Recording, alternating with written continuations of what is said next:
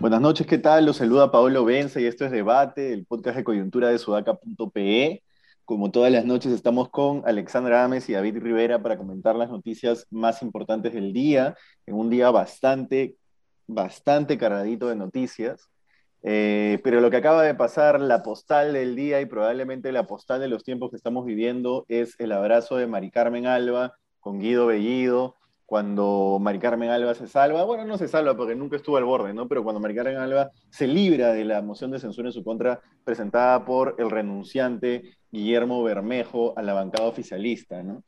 Que renuncia porque la mitad de la bancada vota en abstención. No coincide exactamente, ojo, con el bloque serronista, porque hay en esa mitad eh, algunos parlamentarios del bloque magisterial que votan en abstención, tanto como los que votaron a favor de la moción, también hay algunos parlamentarios del bloque serranista. Entonces, básicamente se parte la bancada, pero no necesariamente coinciden entre bloque magisterial y bloque serranista, si bien la gran mayoría del bloque serranista vota en abstención. ¿no?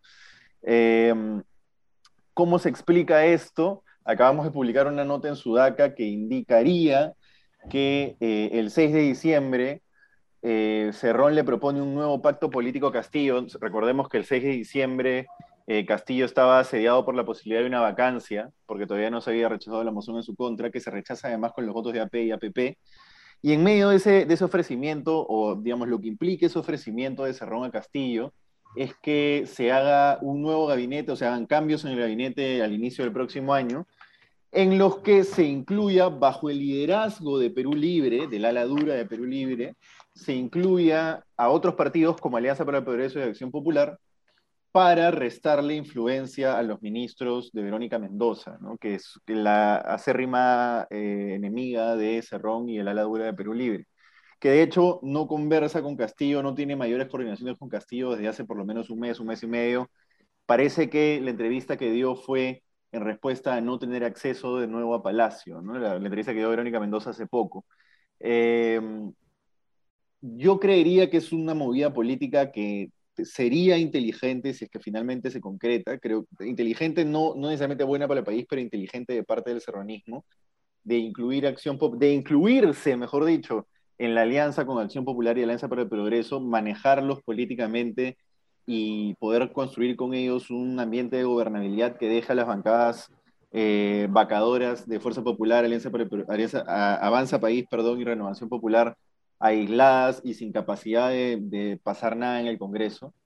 Eh, no creo que se genere una alianza parlamentaria en temas con la, como la Asamblea Constituyente que va a quedar congelada, pero sí creo que se va a construir un ambiente de gobernabilidad para el Ejecutivo y en términos pragmáticos eso es bueno para ellos.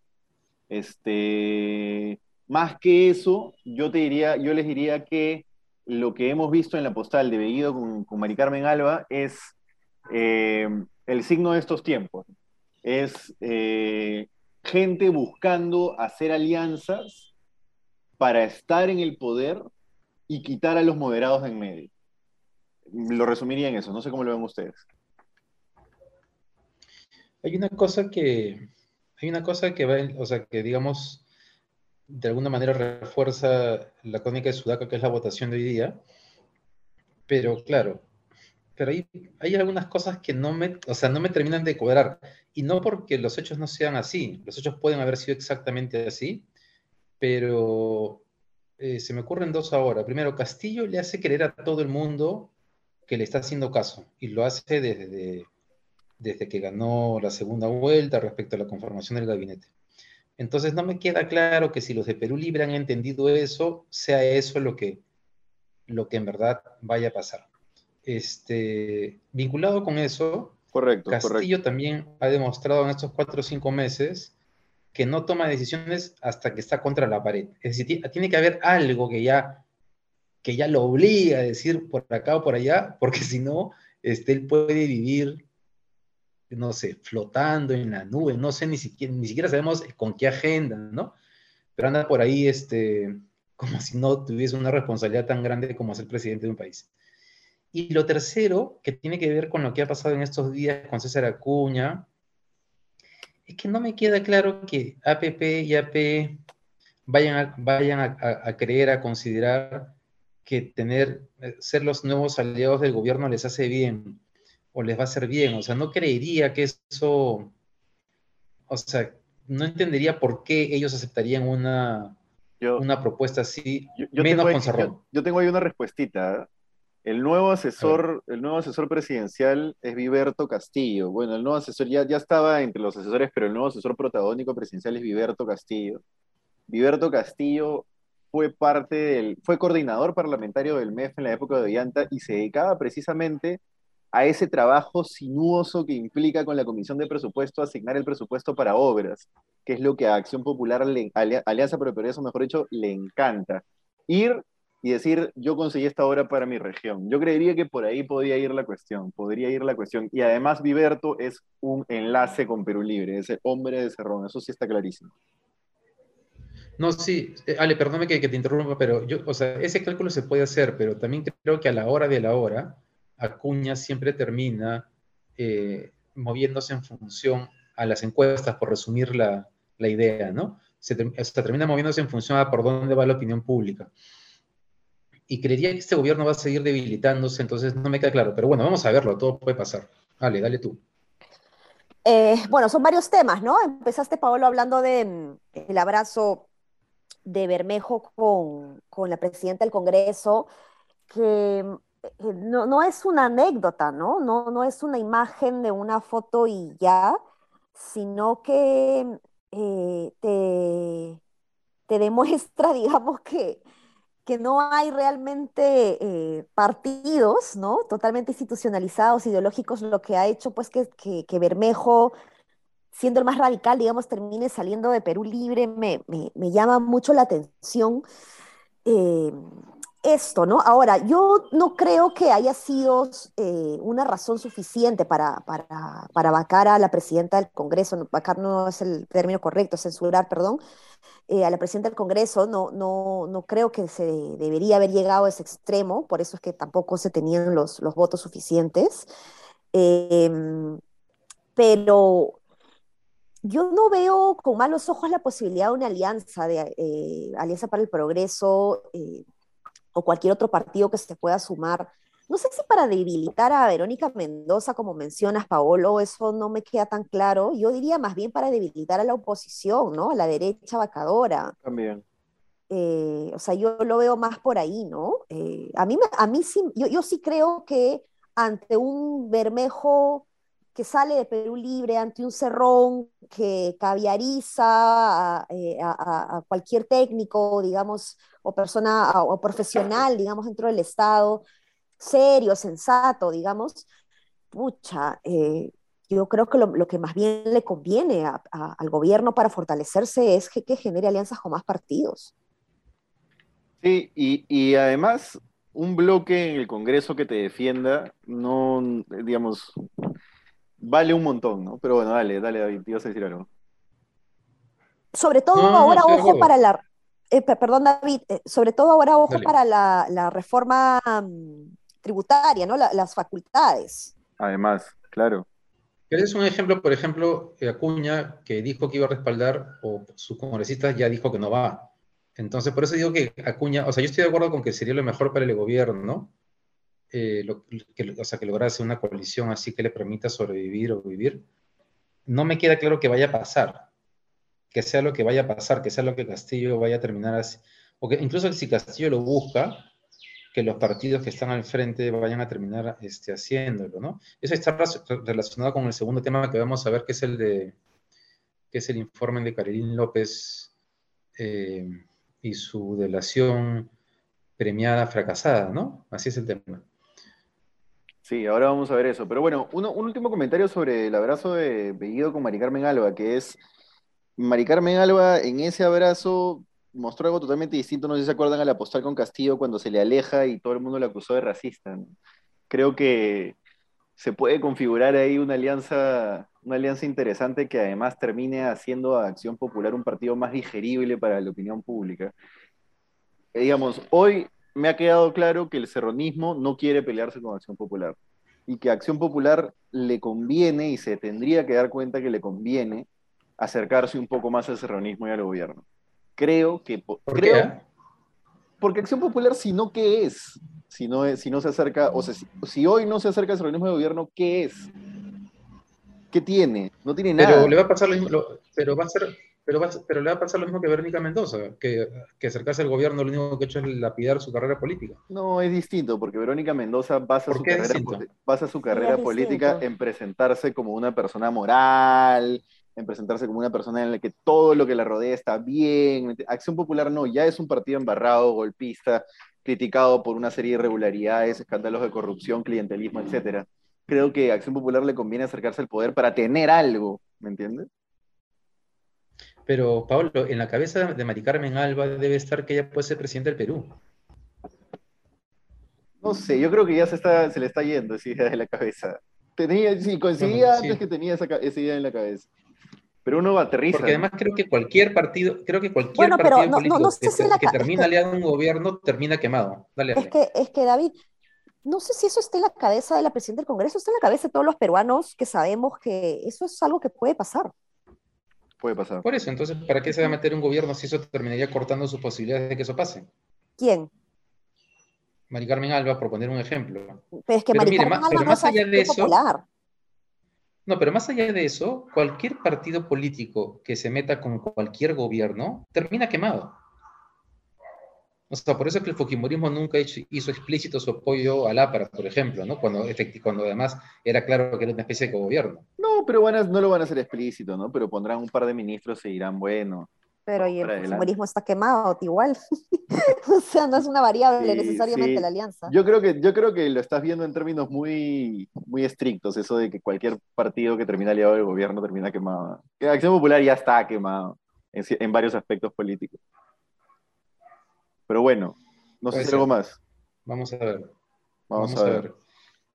Vamos a ver. Eh, nada, lo segundo importante del día ha sido un artículo que ha publicado que ha publicado IDL Reporteros, firmado por tres personas, eh, entre ellas Gustavo Borriti, que dice que, digamos, se basa en la premisa de que Karel López intentó dar un- una delación, acogerse a la colaboración eficaz y dar una información a la fiscalía que implicaría la entrega de dinero a Bruno Pacheco para eh, Pedro Castillo como una coima para obtener un- un- una concesión, ¿no?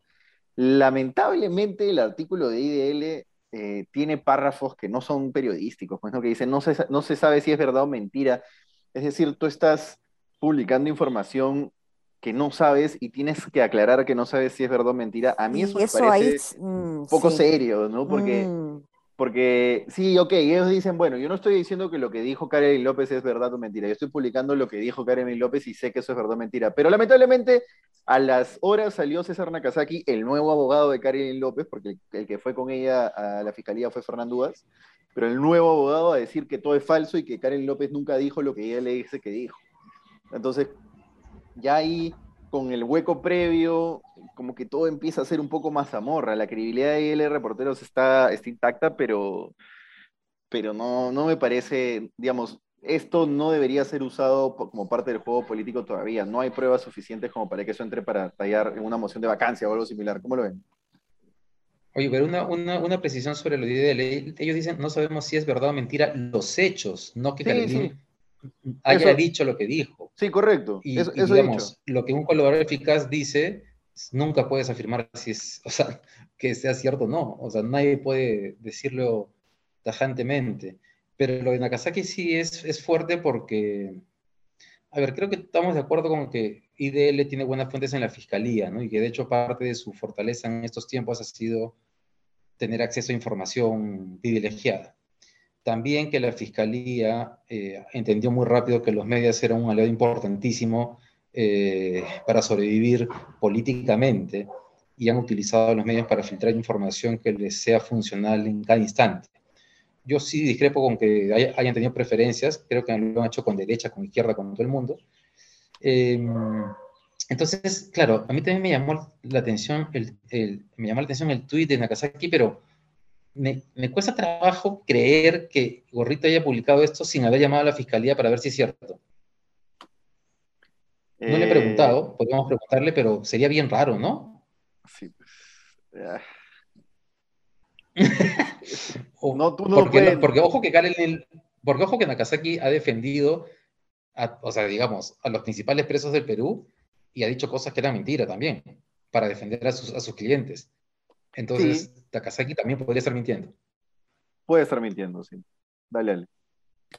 Sí, eso, ¿no? Además, las juntas de Carolín López este, no ayudan a generar mucha confianza respecto de repente que su misión puede ser eh, hacer que terminen vacando a, Castillo, ¿no? O sea, como que como, siento como que esa fuese su misión.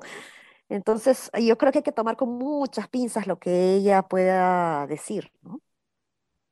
Hay que tomar con muchas pinzas lo que ella puede decir, hay que tomar con muchas pinzas eh, también lo que la fuente pueda decir sobre lo que dijo Karen López, a mí sí me parece que ha sido un artículo fallido. No, no necesariamente por mala praxis, sino... Sí, sí, adelantado, ¿no? Se ha adelantado, se ha adelantado, se han apresurado, por no decir adelantado, se han apresurado.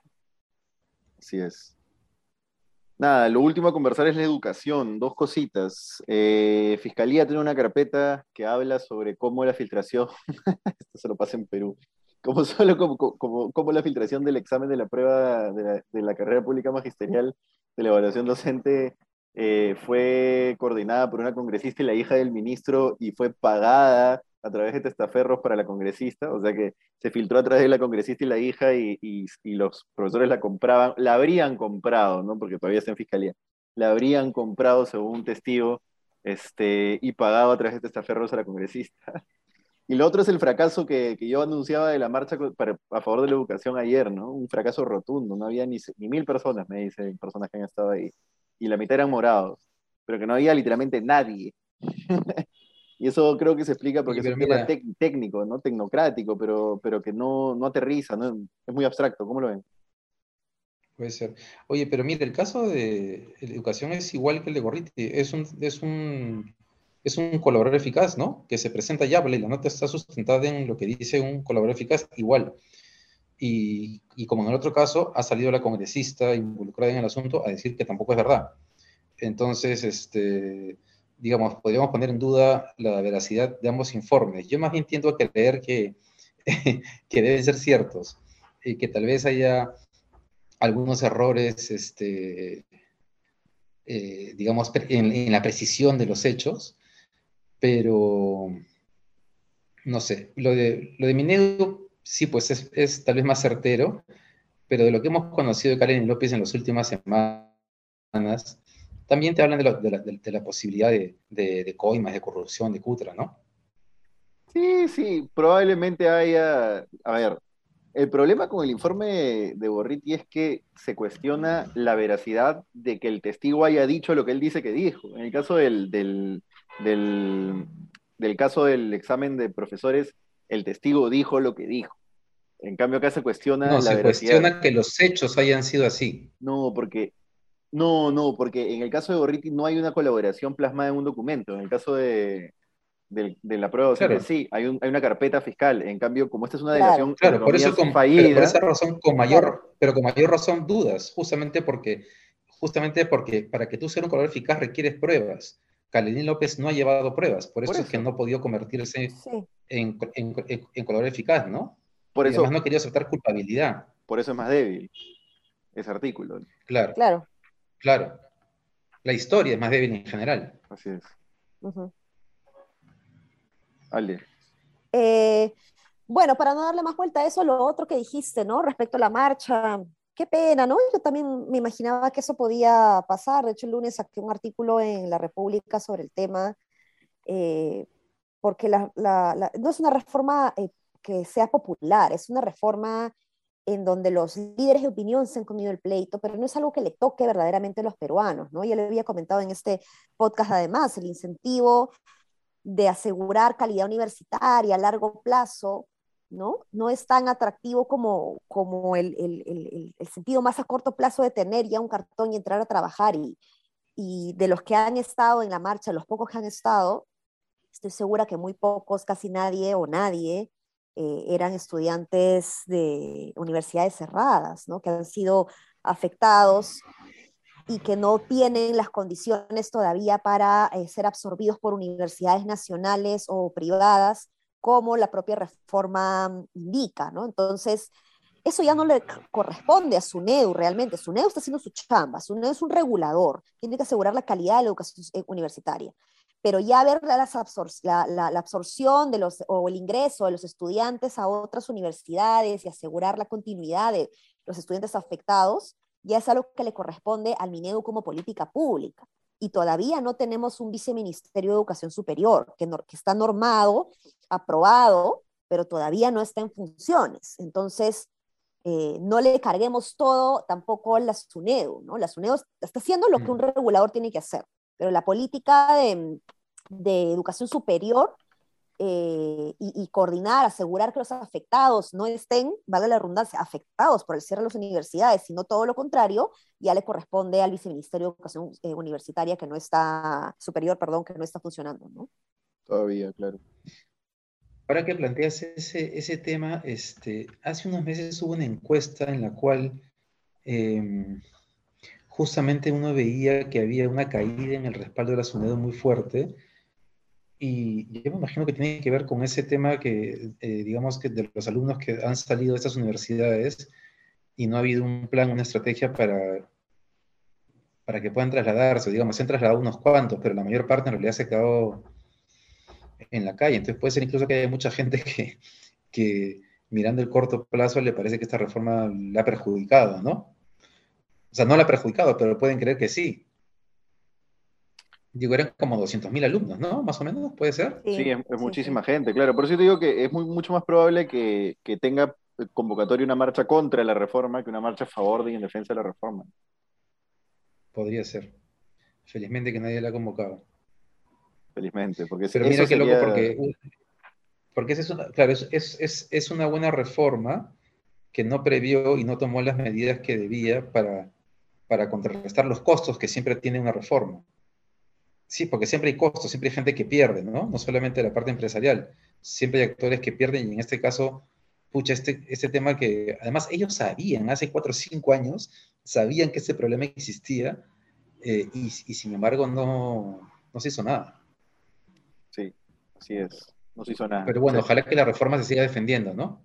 Sí, se confió, se confió en que la cosa se iba a sustentar porque el Ejecutivo le iba a dar el espaldarazo siempre, y no siempre iba a ser así. Sí. Pues. pero ustedes creen que por la, por, por, la debilidad de la marcha el Congreso se atreverá o no se atreverá a aprobar la ley en el Pleno?